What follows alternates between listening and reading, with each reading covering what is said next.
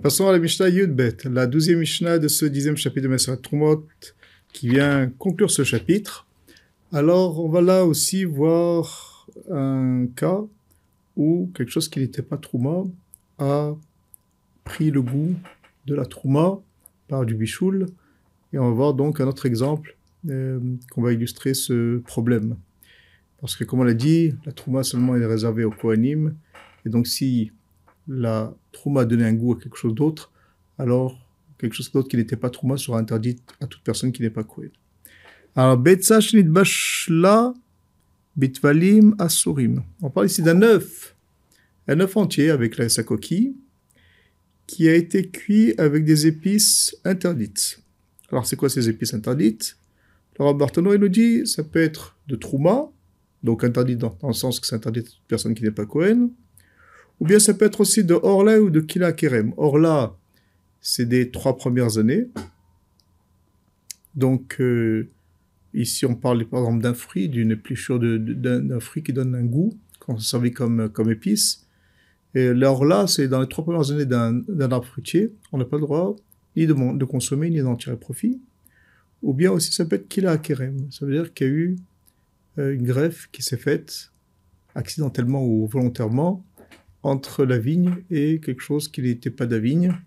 Alors qu'il a kerem, là aussi, c'est interdit de consommer, donc tirer profit. Et on parle que cette taveline, donc, on l'a fait cuire avec un œuf. Alors la Misha nous dit, Afilu halmon shela, même le jaune de cet œuf, il sera interdit. Mais bola parce qu'il engloutit. Donc le Misha nous dit que pas seulement le blanc de l'œuf qui en proximité de la coquille, mais même le jaune de l'œuf sera interdit. Alors dans le premier cas où ça a été cuit avec des épices de trouma, ce sera interdit à Israël. Et dans les deux autres cas, de Orla de Kelakam, sera interdit à tout le monde.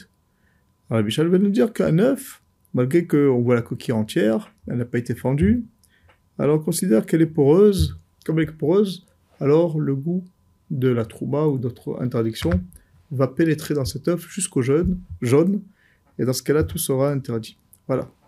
Ça, c'est ce que la Mishnah, dans ce début de Mishnah, nous apprend. Il y a une deuxième partie dans cette Mishnah.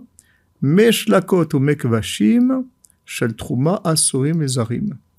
Des eaux dans lesquelles on a fait cuire longuement la trouma, ou bien mekvashim, ou bien des eaux d'une saumure en fait. C'est des eaux qu'on a mis en conserve de la trouma, alors ces eaux-là seront interdites aux arim, aux personnes étrangères, donc qui ne sont pas kohanim. Alors, comme rapporte le, le on peut parler ici des eaux elles-mêmes. Donc, euh, les eaux, on parle quand la personne voudrait boire ces eaux.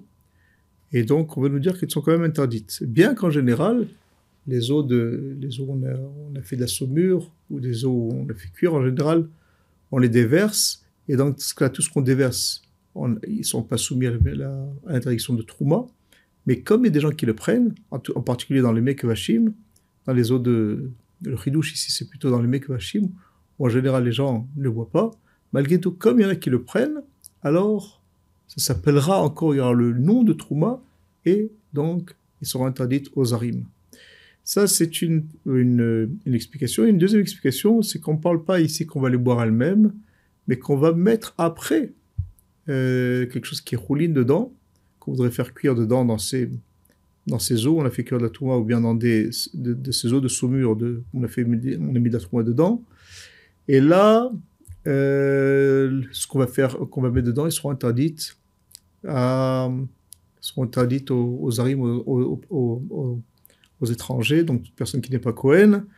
Et là, il y a quand même une istaïgout. Il y en a des Rishonim qui pensent que ça se dit que dans le cas des, on a mis des olives auparavant. Mais on ne parle pas d'autres, éléments, parce que comme on l'a vu au depuis le début de ce chapitre, les, olives ont un goût harif. Euh, voilà ce que rapporte le Derech sur cette, deuxième partie de Mishnah où on peut euh, le comprendre de, de, de façon comme on l'a expliqué.